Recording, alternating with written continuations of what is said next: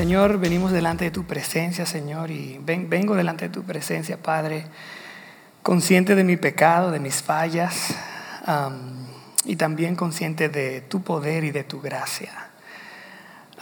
te pido, Señor, para que en este momento tú tomes control nuevamente, Señor, de mi mente, de mi corazón, de mis pensamientos y de mis palabras, Padre y que tú prepares de antemano los corazones de todos los que nos sintonizan a través del Internet, de los que estamos en la casa, Señor, para que escuchemos de ti, Padre. que tú nos encuentres en la situación en la que cada uno de nosotros estamos y que nos hables de manera individual y también colectiva, Padre, a medida que reflexionamos en lo que tu palabra tiene para nosotros en el día de hoy. En el nombre de Jesús. Amén. Muy bien, déjenme yo, yo estoy jugando hoy con esta iPad aquí, que esta mañana no salió bien, entonces vamos a ver si sale bien otra vez ahora.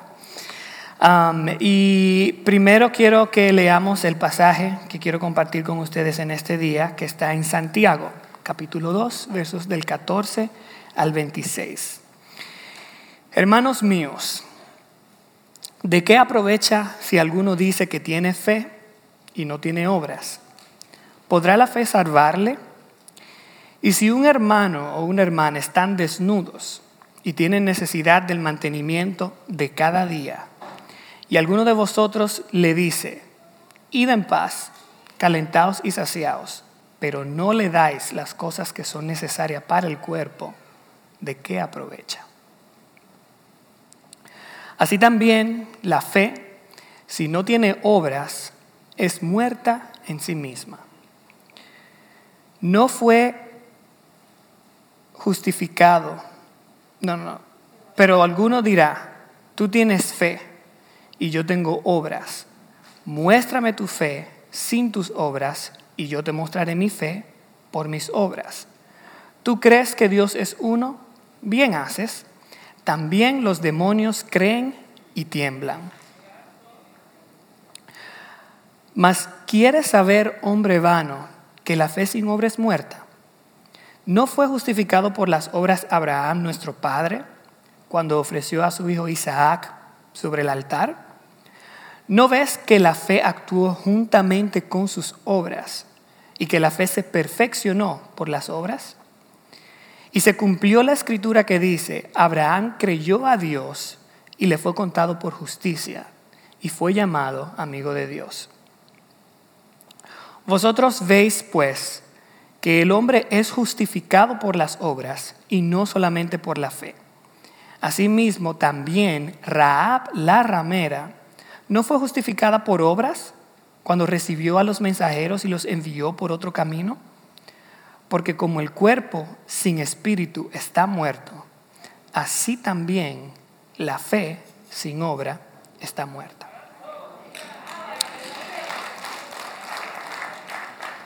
Ese es el título de mi mensaje el día de hoy. La fe sin obra está muerta. Y yo quiero que cada vez que ustedes vean esta imagen a lo largo de la presentación, que repitamos todos juntos y digamos, la fe sin obra es muerta. Ah, y los que están en casa también, aunque no lo vamos a escuchar aquí, pero yo creo que ustedes repitan en su casa también, que la fe sin obra es muerta. Antes de entrar en materia, yo tengo un llamado a actuar.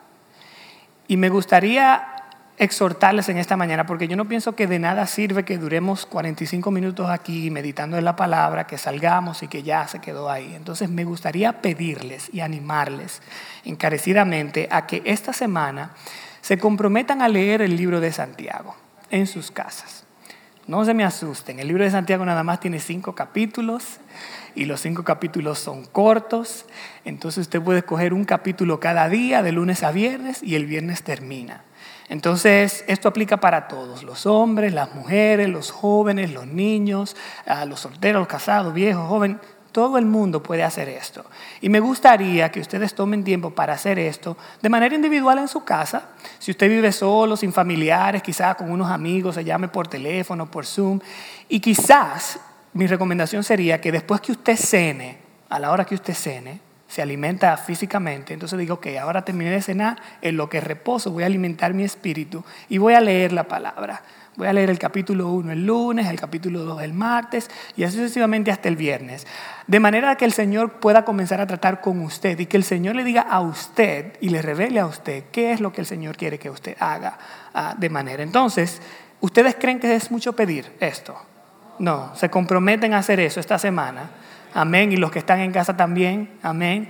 Yo pienso que eso sería una manera hermosa de nosotros estar conectados como iglesia durante la semana, aunque no estemos juntos. Si decidimos todos estar leyendo la misma cosa, meditando la misma cosa y pidiéndole a Dios que nos hable acerca del siguiente tema. Yo sé que muchos ya tienen una vida robusta de oración y de meditación, pero quizás por esta semana vamos a pausar y si usted estaba leyendo en Corintio o lo que sea, vamos a leer Hechos, a, a Santiago. O si no, lea, lea, lea, lo que usted lee en la mañana, pero en la noche conéctese con nosotros a la hora de, la cena, después de la cena, y lea um, y, medite un poco en la palabra. Amén. Ok. Um, para darle una orejita y ayudarle un poquito en lo que leen, voy a compartir con ustedes un poco del contexto histórico de lo que van a encontrar en el libro de Santiago el autor del libro de Santiago se llamaba Santiago y era nada más y nada menos que el hermano biológico de Jesús. en Mateo 13, capítulo, capítulo 13, verso 55, hay una referencia donde, donde se ah, identifica Santiago como uno de los hermanos de Jesús. Y en el libro de Hechos, capítulo 15, cuando se formó la iglesia en Jerusalén, también hay una referencia en cuanto a Santiago, ah, que era el hermano de Jesús, y a él se le atribuye que fue el autor del libro de Santiago. La audiencia original a la que el libro de Santiago se dirige, está declarada en el primer verso del capítulo 1 del libro de Santiago como las doce tribus que están en la dispersión. ¿Qué significaba eso? eran los judíos que estaban considerados judíos cristianos del primer siglo, que vivían en comunidades gentiles ah, fuera de Palestina. Y estas comunidades gentiles eran, eran básicamente como iglesias en casa. Ellos se reunían en grupos pequeños, en diferentes casas, y así podían compartir su fe a pesar de que estaban en una comunidad gentil fuera de, su tierra. esto, esta descripción concuerda con el tema en cuanto a la pobreza y la persecución que es evidente en el libro de Santiago. Y a medida que ustedes lo van a leer, van a encontrarse con eso y van a notar que Santiago se dirige a los cristianos que han caído en un estilo de vida mundana y que han fallado en poner en práctica su fe. Estas son las personas a las que Santiago se dirige y yo pienso que el libro es relevante para nosotros hoy, um, en medio de muchas personas que han sucumbido a un, estilo de vida mundano y que, y que fallan en poner um, su fe en práctica, convirtiéndose en personas de doble ánimo, con un pie en la iglesia y un pie en el mundo. Um, el marco histórico de, este libro uh, básicamente expresa la preocupación de Santiago por los cristianos que estaban perseguidos um, y que en alguna oportunidad fueron miembros de la iglesia en Jerusalén. el tema principal es vivir la fe de una manera práctica siendo hacedores de la palabra y no solamente oidores, que es algo que él también escribe en su carta. Ah, y este tema se desarrolla en vista de los conflictos sociales entre ricos y pobres que había en la iglesia del primer siglo y también los conflictos entre los creyentes, ah, muchas veces arraigados en cuanto a la forma de los creyentes interpretar y aplicar la palabra en sus vidas.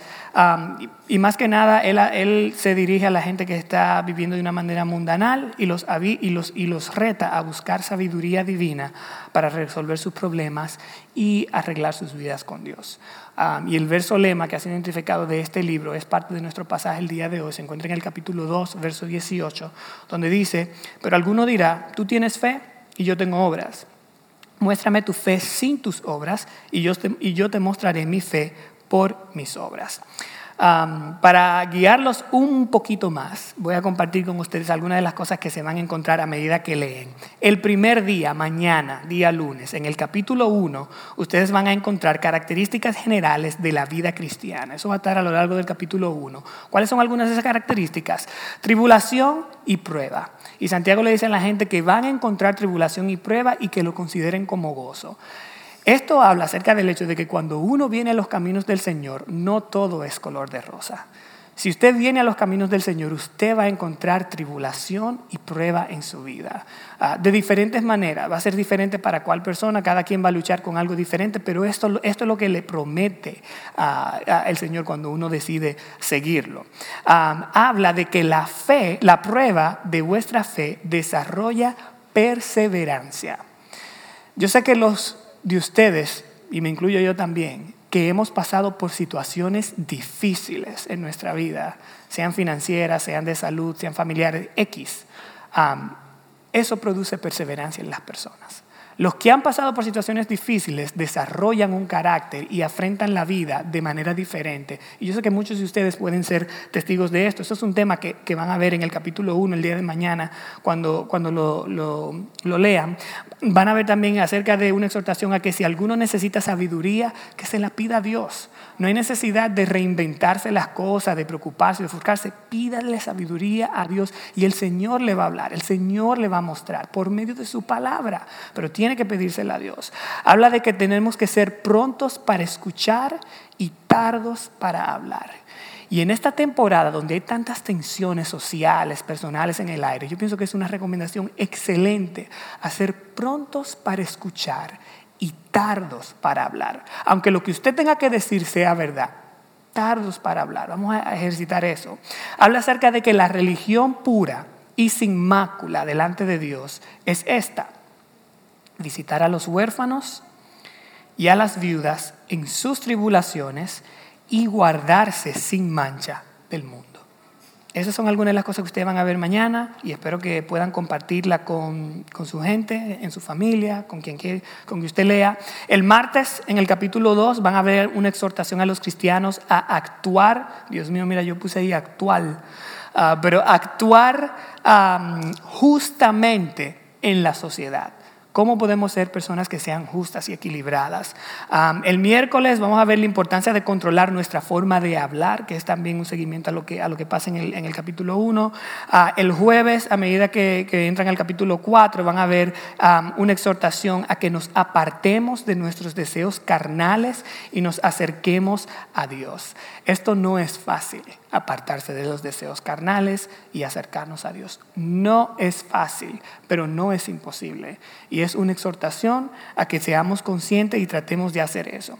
Y el viernes, a medida que entran en el capítulo 5, van a ver entonces una exhortación a ser pacientes los unos con los otros, que es uno de los frutos del Espíritu Santo. Y ser paciente es difícil.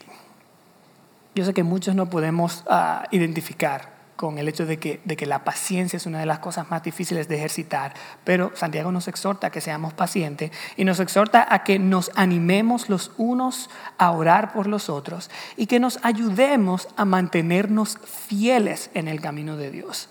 Cuando una persona se desanima por los caminos de Dios, por, por, la razón que sea, nuestro llamado es a que nos animemos los unos a otros a esto.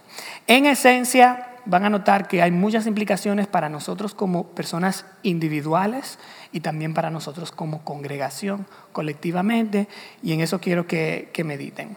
Entonces, la fe sin obra es muerta, seamos hacedores de la palabra. Pero vamos a decirlo otra vez porque yo como que no, no los escuché. Y los que están en la casa también nos ayudan. A las tres. Una, dos y tres. La fe sin obra es muerta seamos hacedores de la palabra. Si a usted se le olvida todo lo que yo digo hoy, no se preocupe, va a estar en YouTube, pero si se le olvida todo, recuérdese de eso, de que la fe sin obra es muerta y debemos de ser, procurar ser hacedores de la palabra. Entonces, a, largo, en un, en un, vistado grande, ¿qué es lo que vamos a ver esta semana? Vamos a ver cómo vivir por fe, escuchar la palabra y ponerla en acción. Vamos a ver acerca del compromiso de amar y servir a los demás, que es, debe ser una evidencia de la fe que nosotros procesamos. vamos a hablar acerca de tribulaciones, de que cuando superamos pruebas y tribulaciones, esto fortalece nuestro carácter y produce madurez. Una persona que ha pasado por prueba desarrolla una madurez que solamente la experiencia de la prueba puede darle, porque ya ha pasado por ahí. Van a ver temas acerca de la ley del amor. Ah, vamos a ver un, un tema que habla acerca de que somos salvos por gracia y no por medio de la ley, que es uno de los temas centrales del Nuevo Testamento. Ah, vamos a ver acerca del gran mandamiento de Dios que es amar al prójimo como a ti mismo, lo que vemos en Mateo, ah, y, el hecho de que la palabra amor es un verbo, yo amo, tú amas, él ama, entonces debe de ser ah, reflejado de una manera activa. otra vez, una exhortación a meditar en cuanto a palabras edificantes. la sabiduría es evidente por medio de nuestro hablar. Cuando usted ve una persona que se expresa de alguna manera, usted sabe si esa persona es una persona que es sabia o imprudente, simplemente por la forma en la que habla, la forma en la que expresa. Y Dios, eh, vamos, eh, reflexionando, uno, se va a dar cuenta de que Dios nos va a llamar a capítulo por el resultado de nuestras palabras destructivas. y eso se infiere ah, en cuanto a la mención de controlar la lengua um, en el capítulo 3, que va a ser algo, uno de los temas del día miércoles. Y yo sé que muchos de ustedes han escuchado la ilustración anteriormente de la pasta de diente, de que cuando uno exprime una pasta de diente es muy difícil entrar el contenido nuevamente a la botella, ¿verdad? Entonces, esto es lo que pasa con las palabras que nosotros pronunciamos. Las cosas que nosotros decimos, si son cosas que no son edificantes y que hieren a las personas que están a nuestro alrededor, es muy difícil devolverlas para atrás y toma tiempo. Entonces la exhortación aquí es otra vez, tardo para, para hablar, y prontos para oír. Y también finalmente vamos a ver un tema en cuanto a las riquezas y habla de que los cristianos no debemos mostrar favoritismo para con los ricos y tener prejuicios para con los pobres. Y esto es algo que se da mucho en nuestra comunidad. Cuando uno ve una persona que ciertamente se viste bien, que quizás tiene dinero, que tiene educación, queremos asociarnos con esa gente ah, y no tan fácil asociarnos con las personas pobres ah, que quizás necesitan ayuda de uno. Entonces esto es algo que que Santiago también expresa en su casa y quizás podemos reflexionar en, que, en el hecho de que la palabra también dice en Tito, que en Timoteo, de que la raíz de todos los males es el amor al dinero y quizás debemos de ser un poco más desprendidos. Pero, en fin, todas esas son cosas que vamos a encontrar en la semana a medida que estudiamos juntos y espero que sean de bendición y edificación para ustedes a medida que conversan con Dios y con sus personas alrededor es muerta, seamos hacedores de la palabra. Entonces el primer reto para ustedes es mañana abrir su Biblia en el capítulo 1 de Santiago y comenzar a leer. Muy bien, entonces vamos a entrar ahora en materia, comenzando con el versículo 14. Hermanos míos, ¿de qué aprovechará si alguno dice que tiene fe y no tiene obras? ¿Podrá la fe salvarle? Y si un hermano o una hermana están desnudos y tienen necesidad del mantenimiento de cada día, y alguno de vosotros le dice, id en paz, calentaos y saciaos, pero no le dais las cosas que son necesarias para el cuerpo, ¿de qué aprovecha? Así también la fe, si no tiene obras, es muerta en sí misma. Yo pienso que eso está muy claro, lo que dice la palabra ahí, y no necesitamos una revelación divina para que nos diga qué es lo que hay que hacer. sin embargo, una de las cosas que yo pienso que a menudo se dan en nuestra congregación, quizás nosotros no tenemos interacción con personas que están desnudas y que, como dice aquí, que tienen necesidad del mantenimiento de cada día, quizás no. Pero una de las cosas que generalmente pasa es que cuando la gente viene a nosotros y nos cuenta sus problemas y nos cuenta sus cargas, nosotros simplemente le decimos, ay, voy a orar por eso, voy a orar por ti. Y hace como unos 15 años yo me di cuenta de que yo estaba diciéndole a mucha gente, voy a orar por ti, voy a orar por ti, pero de lunes a viernes se me olvidaba orar por esas personas y no oraba por las personas. Y decidí en mi vida dejar de decirle a la gente, voy a orar por ti, a menos que yo de verdad iba a orar por ellos. Entonces, ya yo no le digo a la gente, voy a orar por ti. Si yo le digo a usted que voy a orar por usted, usted puede escribir lo que yo voy a orar por usted. Porque en el momento que yo le digo a alguien, voy a orar por ti, a veces tomo nota en mi celular de que tengo que orar. Y siempre digo a la gente, no voy a orar por ti todos los días. Porque te mentiría si te digo que voy a orar por ti por todos los días, pero por lo menos una vez esta semana voy a orar por ti. y yo pienso que eso es algo que nosotros quizás pudiéramos emular. que cuando le digamos a otro, voy a orar por ti, que no sea simplemente por decírselo a ellos, pero que, que asumamos un compromiso interno con Dios de que, Señor, me voy a comprometer contigo a orar por esta persona esta semana. yo pienso que nuestra fe debe llevar nuestras vidas a reflejar un cambio en palabras y en acción.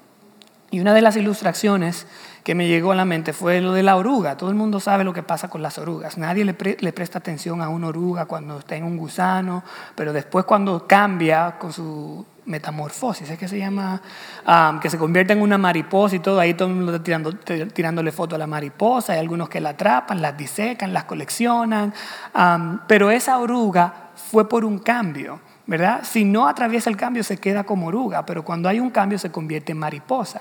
Yo pienso que lo mismo debe de pasar con nosotros cuando venimos a la fe de Cristo. Cuando nosotros venimos a la fe de Cristo debe de haber un cambio en nuestras vidas, porque si no nos quedamos como una oruga. Si usted quiere florecer en los caminos del Señor, debe de haber un cambio y el cambio debe ser evidente, debe ser a través de cosas prácticas que nosotros ah, hacemos.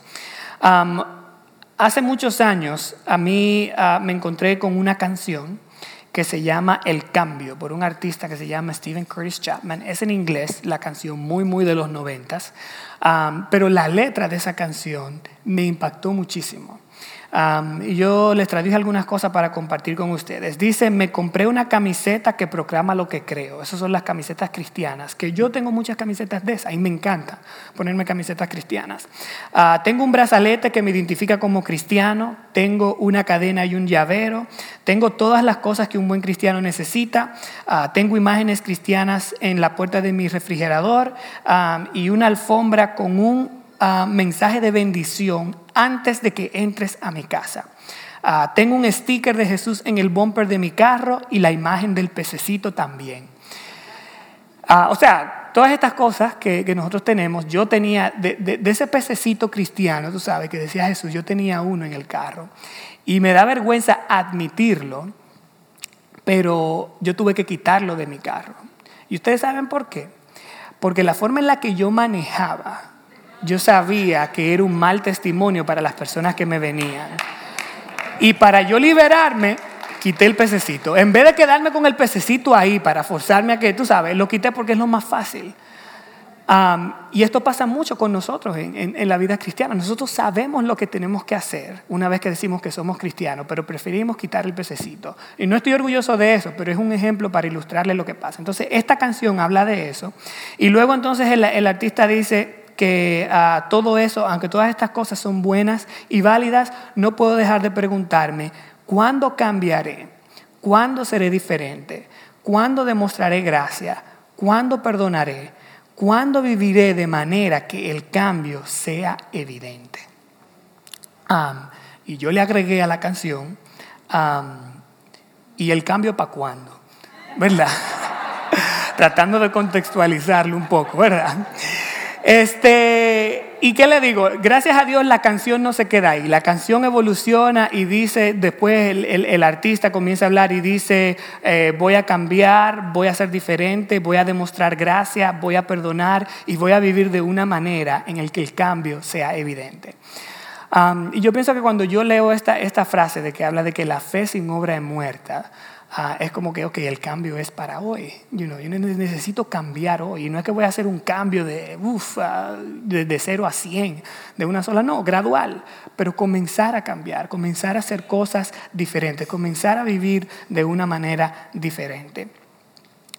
en Santiago capítulo 2, versículo 14 dice otra vez, hermanos míos, ¿de qué aprovechará si alguno dice que tiene fe y no tiene, y no tiene obras?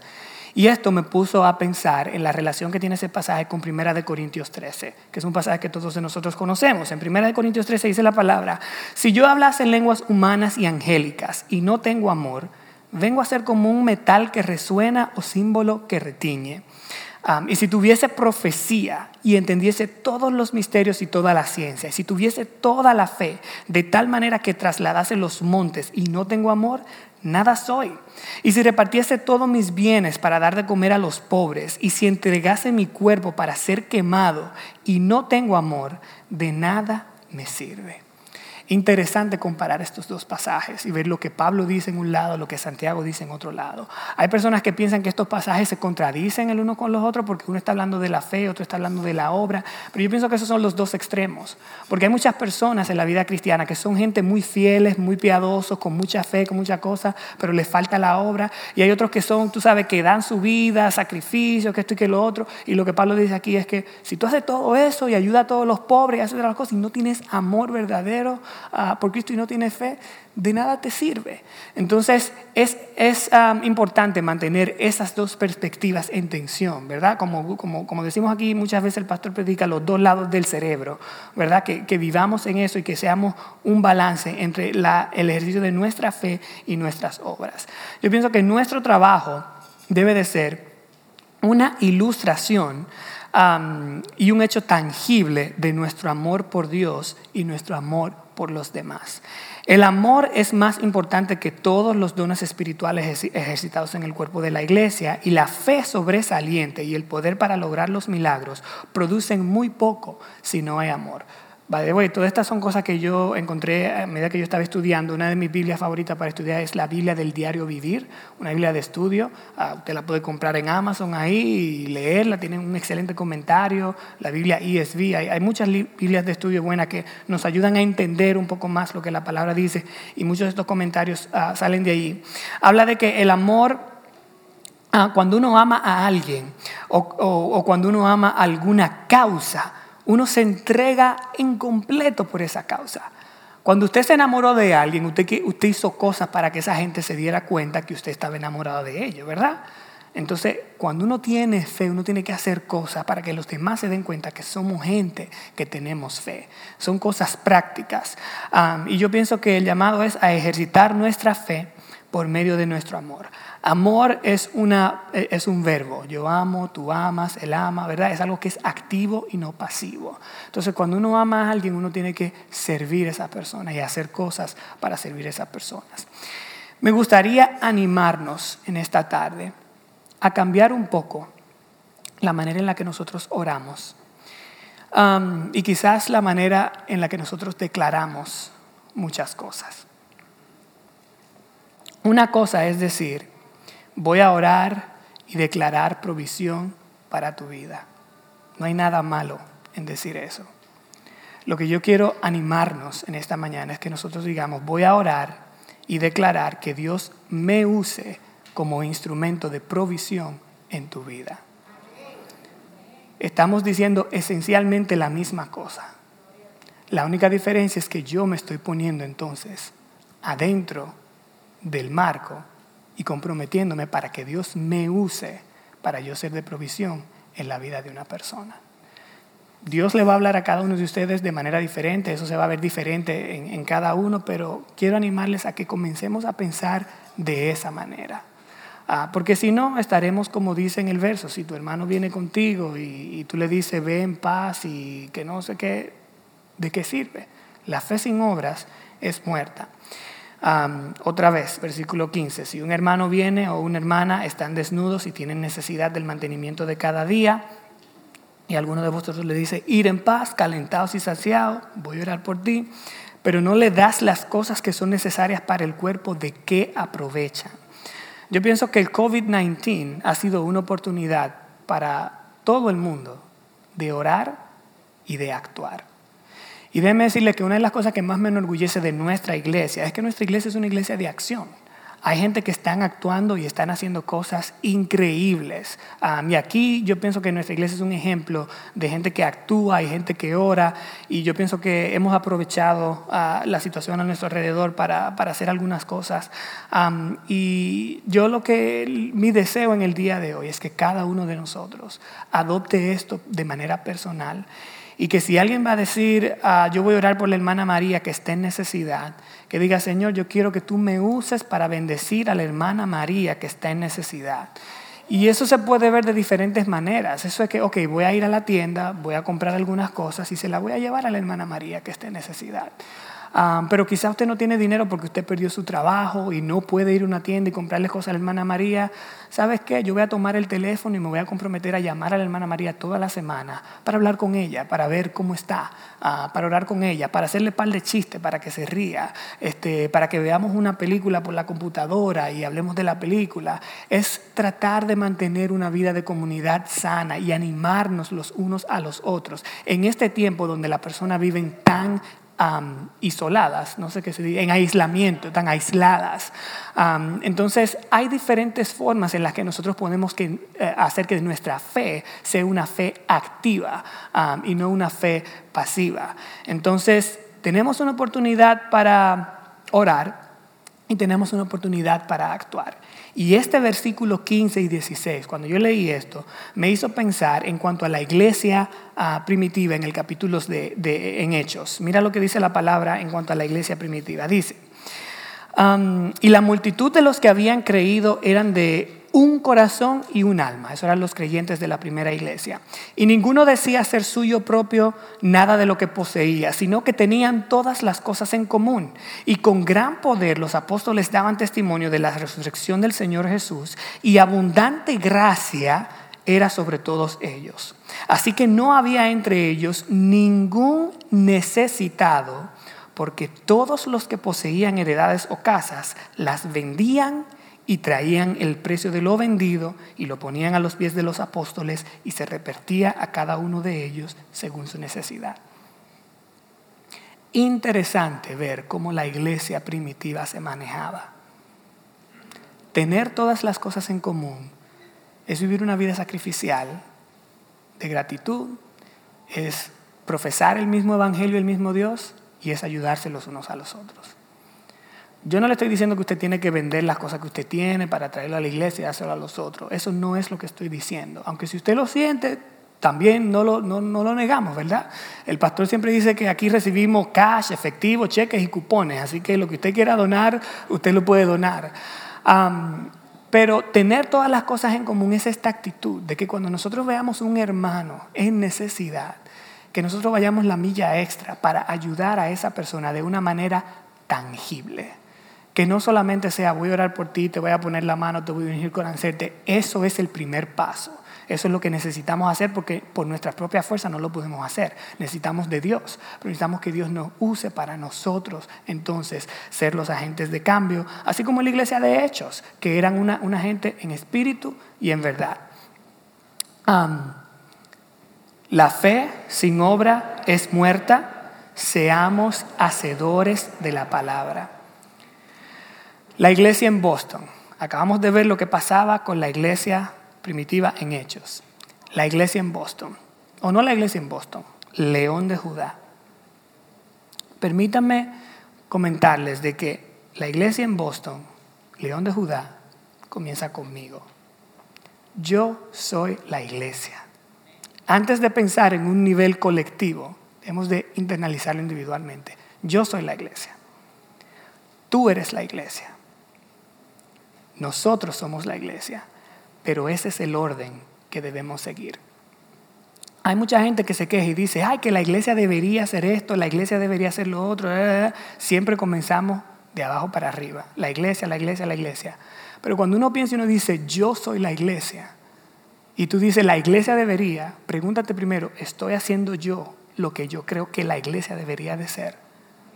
Porque si yo soy la iglesia, no es que la iglesia debería de estar ayudando a los pobres. Yo tengo que comenzar a ayudar a los pobres. Y tú sabes que cuando tú comiences a ayudar a los pobres, los que están afuera te van a ver a ti y van a decir, oh, la iglesia ayuda a los pobres. Pero comienza contigo. Comienza conmigo. cuando nosotros vayamos al cielo y el Señor nos pregunte, ¿qué hiciste con los dones que te di? Con los talentos que te di yo no creo que nosotros vamos a decir, no, sí, la iglesia mía ayudó a los pobres, la iglesia mía. No, él te está preguntando, ¿qué hiciste con lo que yo te di a ti? Es la parábola de los talentos, los talentos que, él le entregó a, los trabajadores. Cada quien tiene que responder por lo que Dios le dio. El tiempo que Dios nos ha dado, los recursos que nos ha dado, los, talentos con los que Dios nos ha dado, no es la iglesia, eres tú que le vas a tener que responder a Dios. yo estoy muy orgulloso de la agencia Alfa. En nuestra congregación. La agencia Alfa, ustedes saben, ah, hicieron una cuenta para COVID-19 recaudaron fondos, que creo que todavía están recaudando fondos, para poder distribuirlos entre personas que por su falta de documentación no iban a recibir el estímulo ah, que muchas personas recibieron este año. y estoy súper orgulloso ah, de, la de la iglesia Alfa. Sin embargo, el hecho de que Alfa está haciendo eso no me da un pase a mí de simplemente decir, me siento orgulloso de mi iglesia porque mira lo que mi iglesia está haciendo. Si yo hago eso, pero yo no me involucro, de nada sirve.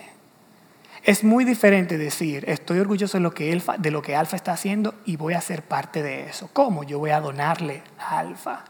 10 dólares, 5 dólares. Ok, no tengo trabajo porque, porque me despidieron. Ok, le voy a donar mi tiempo a Alfa a lo alfa, miren, eh, yo quiero ser parte de lo que ustedes están haciendo. ¿Ustedes creen que yo puedo salir a repartir comida con ustedes? Cuando ustedes vayan, me dicen a, dónde me encuentro, a qué hora.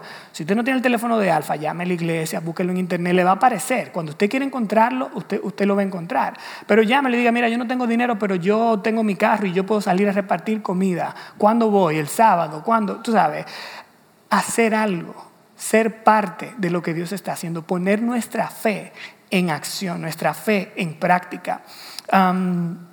este, orar por Alfa es bueno.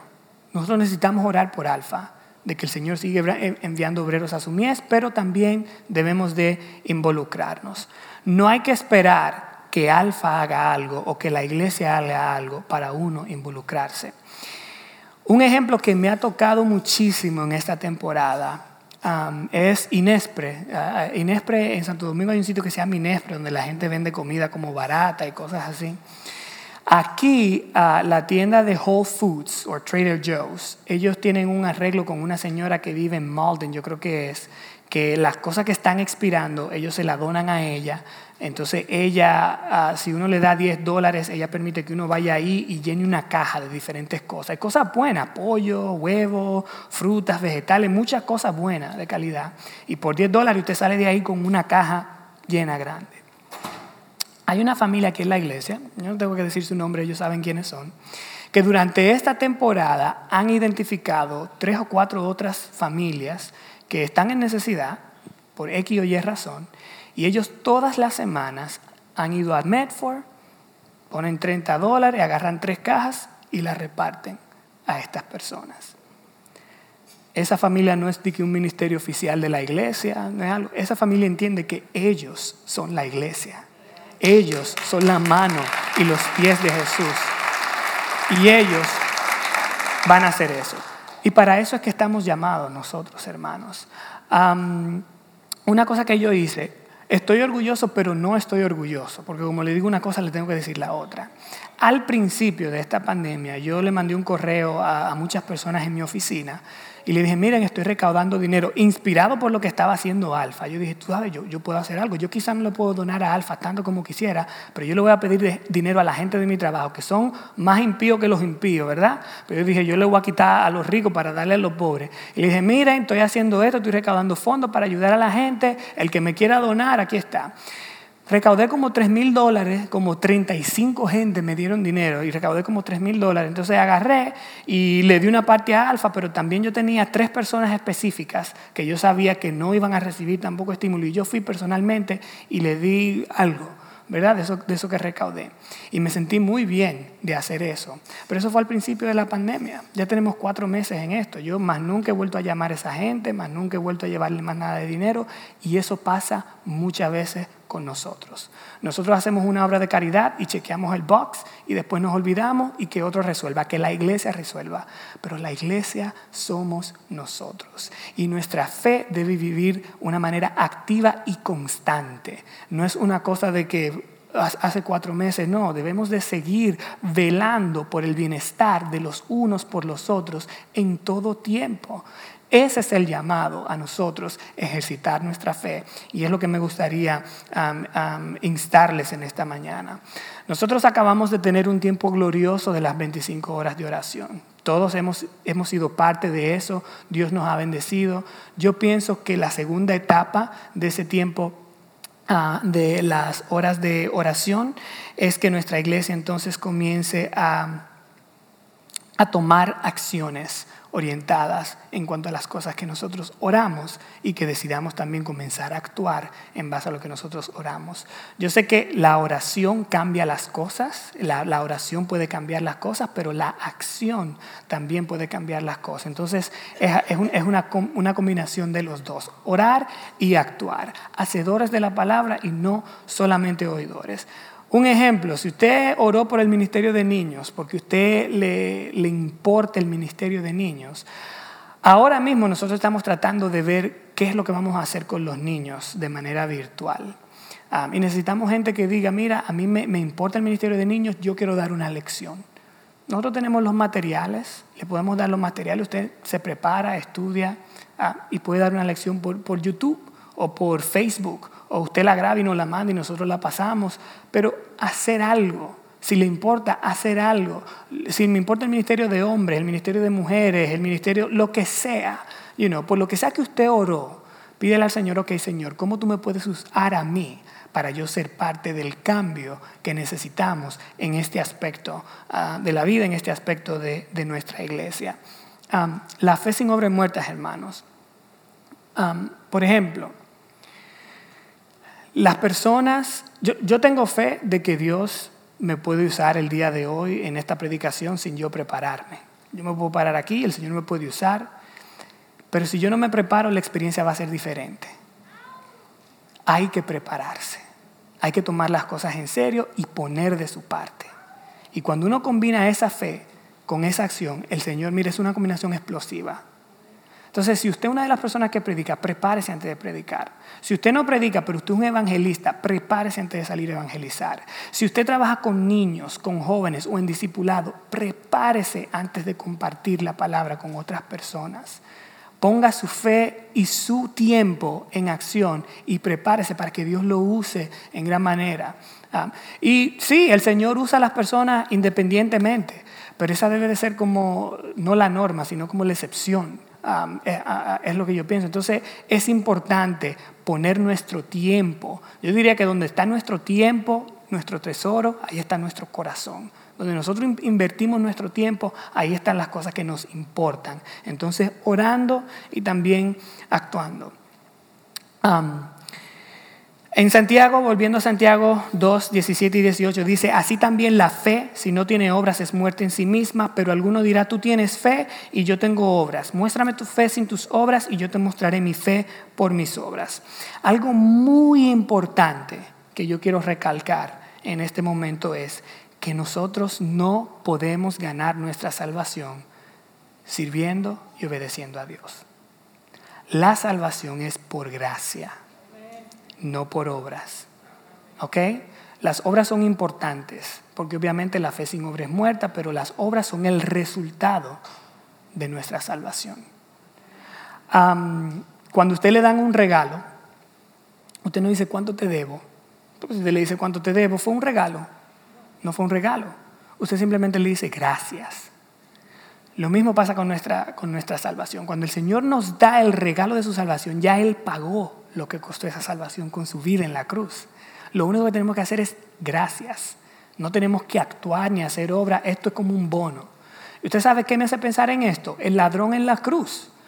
Cuando el ladrón en la cruz aceptó a Cristo, él estaba ahí. Él no tuvo tiempo de salir a evangelizar, él no tuvo tiempo de ayudar a los pobres, él no tuvo tiempo de hacer nada de eso. Y sin embargo, está esperándonos a todos en la presencia del Señor. Entonces, no es para que usted se sienta mal, se sienta cargado de que, oh, tengo que hacer, no tenemos que hacer nada. Simplemente confesar a Jesús con nuestra boca y creer en Él es suficiente. Lo que yo estoy diciendo aquí es que cuando nosotros creemos en Jesús, entonces el resultado debe de verse. Es como el fruto del Espíritu. El fruto del Espíritu es amor, gozo, paz, paciencia, mansedumbre, todas esas cosas, ¿verdad? Todo eso es un fruto después que uno tiene el Espíritu. Uno no comienza de que, ok, voy a ser amable, bondadoso, paciente, para entonces ver si el Espíritu me llena. No, después que el Espíritu te llena, entonces tú das fruto. Lo mismo pasa con la salvación nuestras obras vienen después que nosotros salvos, después que ya somos salvos, después que confesamos con nuestra boca que Jesús es el Señor. Entonces ahí es que viene el resultado. Nuestras, nuestras obras deben de ser el resultado de nuestra gratitud a medida que nosotros ayudamos y servimos a los demás con amor y con gozo. La intención de Dios es que nuestra salvación resulte en actos de servicios para desarrollar el cuerpo de Cristo. Y si no me creen, mira lo que dice la Biblia en Efesios. Ah, espérame, se me fue, ¿cómo yo le doy para atrás? Bueno, se lo voy a decir, se, me fue adelante, pero mira lo que dice la Biblia en Efesios. Dice, porque somos hechura suya creados en Cristo Jesús para buenas obras, las cuales Dios preparó de antemano para que anduviésemos en ellas. Esto dice, dice en Efesios 2.10. Dice, nuestras acciones son simplemente ah, lo que demuestran que nuestro compromiso con Cristo es real. nuestras obras no traen salvación, sino nuestra fe en Cristo. en Efesios 2, 8 y 9 la Biblia dice que porque por gracias sois salvos, por medio de la fe, y esto no es de vosotros, pues es un don de Dios para que nadie se gloríe es un don de Dios y es por gracia, no es por obra para que nadie se gloríe. ahora, después que terminan el verso 8 y 9, el verso 10 dice, porque somos hechura suya, creados en Cristo Jesús para buenas obras, las cuales Dios preparó de antemano para que anduviésemos en ellas. Nuestras acciones simplemente demuestran que nuestro compromiso con Dios es verdad. Y en Efesios capítulo 4, versículos 11 y 12, mira lo que dice la palabra aquí. Dice, y él mismo constituyó a unos apóstoles, a otros profetas, a otros evangelistas, a otros pastores y maestros, a fin de que, de perfeccionar a los santos para la obra del ministerio, para la edificación del cuerpo de Cristo. Nosotros fuimos salvos de manera que podamos edificar el cuerpo de Cristo. Nuestra salvación es gratis, pero nuestras obras deben de edificar el cuerpo de Cristo. Y por eso es que hay tantos dones en la iglesia, por eso es que hay don de enseñanza, de profecía, todo lo que le está enumerando aquí. Profetas, pastores, evangelistas, etcétera, etcétera. Es para edificar el cuerpo de Cristo. No es necesario que todos los que estemos aquí nos vean por casa digan, ok, yo tengo que ser pastor o tengo que dar clase en la iglesia. No. Si usted es un abogado y usted es cristiano, sea un abogado que se maneja con integridad y que ayuda a las personas con integridad. Si usted trabaja en finanzas, en educación, en salud, en construcción, cuidando niños eh, o cuidando viejitos, lo que sea que usted haga, hágalo con integridad y así usted estará haciendo lo que dice aquí, edificando el cuerpo de Cristo. Es poniendo mi fe en práctica por medio de lo que Dios me ha dado, por medio de la sabiduría que Dios me ha dado, por medio de la preparación que yo he recibido. Eso es lo que yo voy a poner a los pies de Cristo para que Dios lo use para edificar el cuerpo de Cristo. Porque si usted no lo pone al servicio de Dios, entonces de nada sirve de nada sirve, se queda con usted y no pasa a, la, próxima generación. Ahora, cuidado, hay que tener cuidado. ¿Por qué? Porque muy fácilmente podemos caer en lo que pasó con el fariseo y el publicano. ¿Recuerdan la historia? El fariseo y el publicano fueron los dos a orar. ¿Y cómo oró el fariseo? Dijo, Dios, yo te doy gracias porque no soy como los otros hombres, ladrones, injustos, adúlteros, ah, ni aún como este publicano ayuno dos veces a la semana, doy diezmo de todo lo que gano, etc. Y él estaba orando así. ¿Y el publicano cómo oró? El publicano dijo, Dios, sé propicio de mí, pecador. ¿Qué dice la palabra? Dice después en el verso 14, os digo que éste descendió a su casa justificado antes que el otro, porque cualquiera que se enaltece será humillado, y el que se humilla será enaltecido. Tenga cuidado de que cuando usted comience a vivir su fe y a hacer obras, de que usted no se, no se sienta como el fariseo. Los fariseos eran personas que conocían la palabra. Eran personas que enseñaban la palabra. Pero ¿qué pasaba con los fariseos? El orgullo entró a su corazón y comenzaron a creerse mejores que los demás. Entonces, tiene que ver con la actitud de nuestro corazón. A medida que nosotros hacemos las cosas, tenemos que cuidar nuestros corazones para no caer en orgullo, para no sentirnos que somos mejores que los demás. Y esto es algo difícil, porque quizás nosotros no somos como, como los fariseos que estamos diciendo a voces todo lo que nosotros estamos haciendo, pero si lo sentimos en nuestro corazón, que yo soy mejor que aquel, porque, porque esto, porque lo otro, y eso quizás pasa entre denominaciones. Hay mucha gente, muchos pentecostales que dicen, yo soy mejor que los bautistas porque nosotros somos la gente de fe y de la unción. Y los bautistas dicen, ah, yo soy mejor que los pentecostales porque somos gente de la palabra. Y hay que tener cuidado de no estarse comparando, hay que, hay que tener cuidado. ¿Y sabes por qué? Porque mira lo que dice la palabra en Colosenses 3, 23 y 24.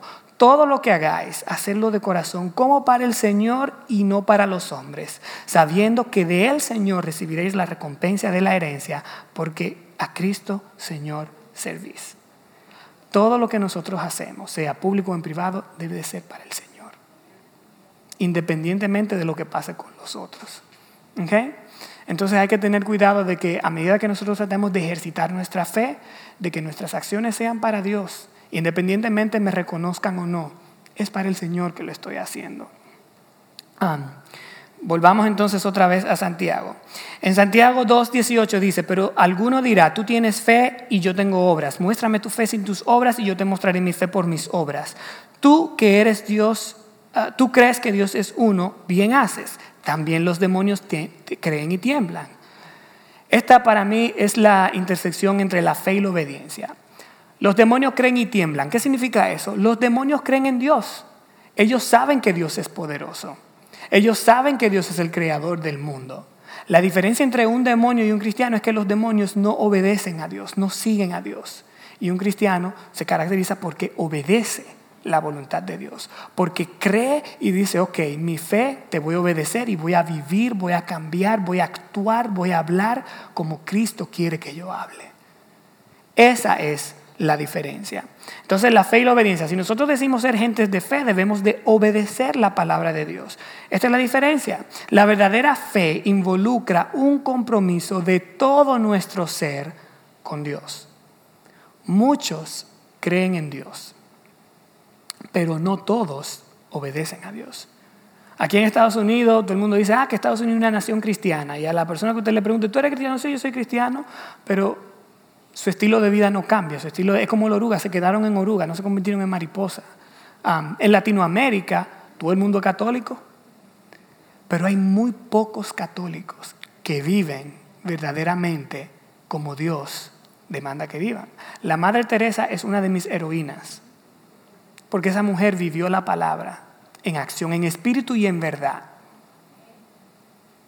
Yo creo que hay gente católica que se van a acercar a Dios y van a alcanzar su salvación, habiendo depositado su fe en Cristo Jesús directamente y ejercitando su fe por obra de sus acciones. Si usted se da cuenta, en nuestras sociedades, los grupos que generalmente están sirviendo a los pobres son los grupos religiosos. Los grupos religiosos son la gente que tienen orfanato, son la gente que dan comida en la calle, son la gente que, o sea, son los grupos religiosos. Entonces hay que poner la fe en práctica. Este, Santiago 2, 18 y 19. Luego vamos a Santiago 20, del 26. Dice, mas quieres saber, hombre vano, que la fe sin obra es muerta.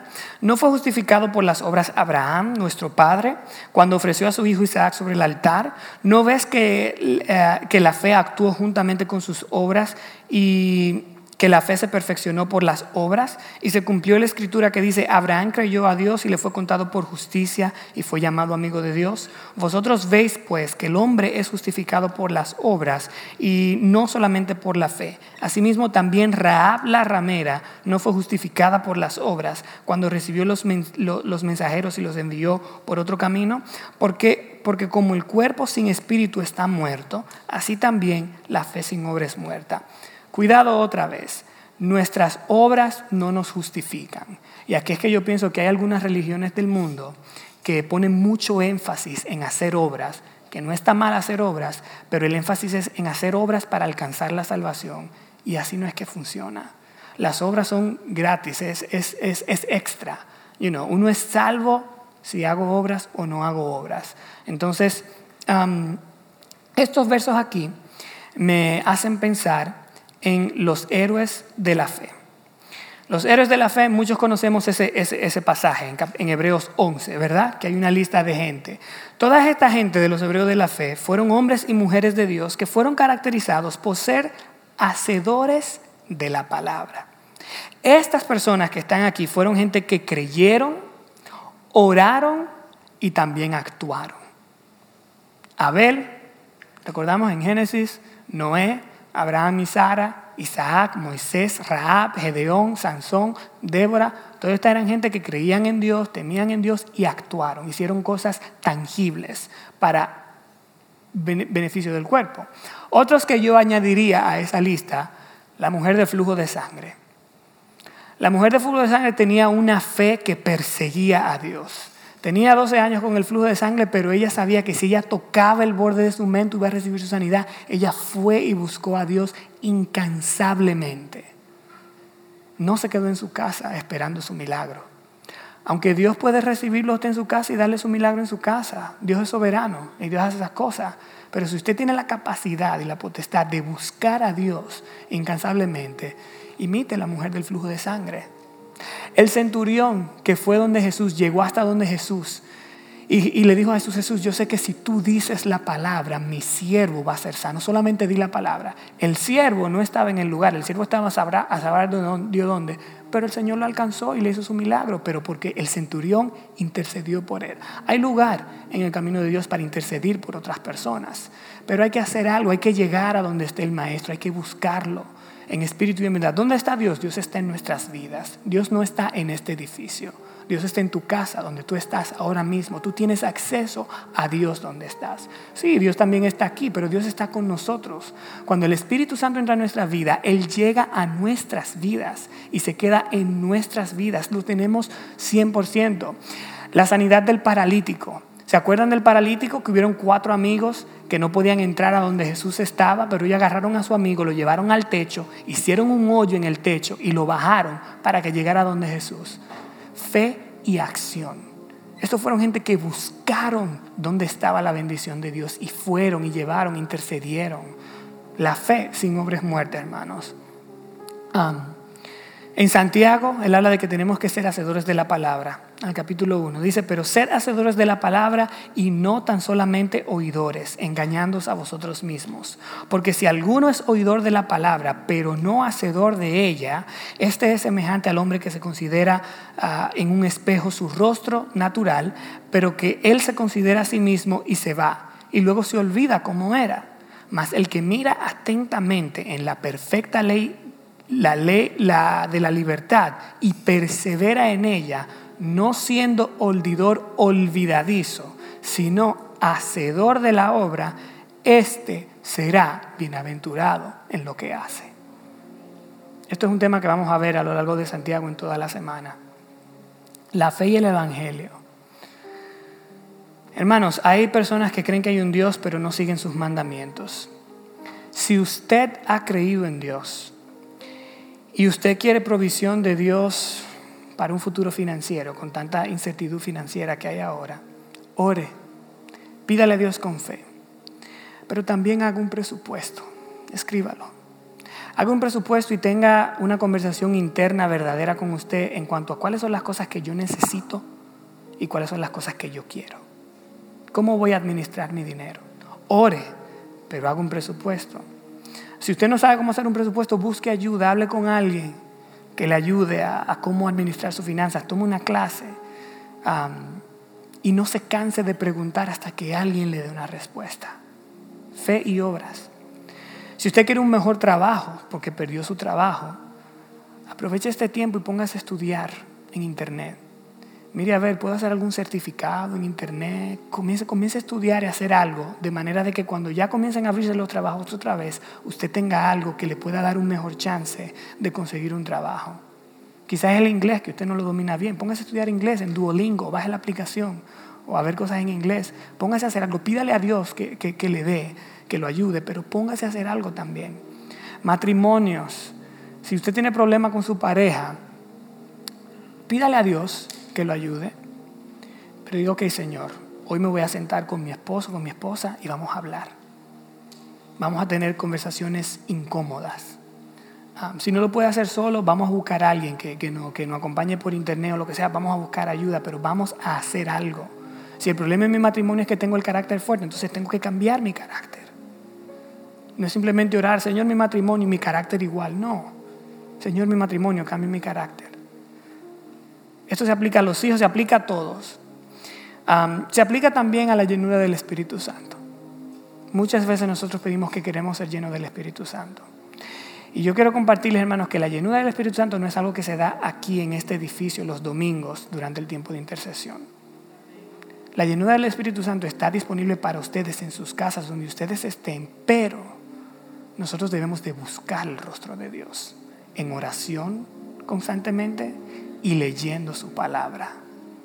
Si usted quiere ser lleno del Espíritu Santo, pregúntese, ¿estoy yo reflejando el fruto del Espíritu Santo? Amor, gozo, paz, paciencia, benignidad, mansedumbre. Si usted no está reflejando eso, es muy probable que usted no es lleno del Espíritu Santo. Entonces tiene que comenzar a ser un poco más paciente, un poco más amable, un poco más manso y hacer ese tipo de cosas. Pregúntese a sí mismo, ¿estoy yo amando como Dios dice que, debemos amar? En 1 Corintios 13, el amor es sufrido, es benigno, no guarda récord de, lo malo, ah, todo lo sufre, todo lo soporta. Si usted quiere la llenura del Espíritu Santo, comience a perdonar y a, amar como Dios dice que debemos de amar. Comience a dar esos pasos y pídale a Dios que lo llene y el Señor lo va a llenar. Y a medida que el Señor lo llene, el cambio va a ser evidente um, en su vida. Pero comience a, apartarse de cosas que no lo edifican y que no lo ayudan a llenarse del Espíritu. Los programas que usted ve en televisión, si de eso que usted se está alimentando, ¿cómo usted cree que el Espíritu lo va, lo, va, lo va a llenar? Tiene que buscar cosas edificantes que, le llenen a usted. La palabra, hay muchos recursos um, cristianos en Internet. Entonces, si queremos ser llenos del Espíritu Santo, si queremos el avivamiento que tanto oramos, yo soy la iglesia y yo tengo que cambiar primero. Y decirle a Dios que el cambio que yo quiero ver en mi sociedad, que me muestre cómo yo puedo ser parte de eso, para yo comenzar a sanar la propiedad. Si usted no conoce de Cristo y es nuevo en los caminos del Señor, Comienza con depositar tu fe en Cristo, reconociendo que eres pecador, así como yo soy pecador. Todos los que estamos aquí somos pecadores y continuamos pecando y necesitamos a diario de la gracia y la misericordia de Dios. Entonces, bienvenido a la familia. Pero tienes que pedirle a Dios que te perdone y luego que le pidas a Dios que te perdone, tienes que comenzar a leer la Biblia, comenzar a actuar para que tú entiendas lo que Dios quiere de ti. Tienes que comenzar a orar y no es que tú orar todos los días, tres horas, no, pero orar con el corazón y pedirle a Dios. Buscar una iglesia donde tú puedas crecer y desarrollarte. Rodearte de personas que te van a ayudar a cambiar tu forma de hablar, tu forma de pensar, que, que van a ser personas que te van a edificar y no personas que te van a llevar por un mal camino. Así es que se comienza a crecer en los caminos de Dios. La fe sin obra es muerta, seamos hacedores de la palabra. Hermanos, recuerden que tenemos un llamado a actuar y lo más básico que podemos hacer es comenzar a pasar tiempo con Dios. Esta semana, si usted vive solo, a solas. Si vive con otra gente, con otra gente. Si sus familiares no son cristianos, está bien. Llame a un hermano de la iglesia. Mira, vamos a leer juntos. Vamos a compartir juntos. Pero necesitamos pasar tiempo con Dios. Nuestra fe se alimenta a medida de que nosotros pasamos tiempo en la palabra y en la oración. Y a medida que el Señor nos revele qué Él quiere que nosotros hacemos, comenzar a tomar pasos en esa dirección. Vamos a orar. Señor, gracias por tu soberanía, Señor. Te pido para que seas tú redarguyendo nuestras mentes y nuestros corazones y mostrándonos qué tú quieres que nosotros hagamos, cómo quieres que nosotros nos conduzcamos, Señor. Que podamos examinar todo lo que hemos escuchado el día de hoy y retener lo bueno, Padre. Que busquemos pasar tiempo a solas contigo para ver qué tú quieres que hagamos para cambiar nuestra situación, Señor. Gracias porque tu palabra es viva y eficaz y porque a pesar de que esto fue escrito hace miles de años, todavía es relevante para con nosotros el día de hoy, Señor. Gracias por la oportunidad de estar en tu casa y conectarnos a través de las redes. Bendícenos, Señor, y guíanos en todo lo que hagamos. En el nombre de Jesús. Amén.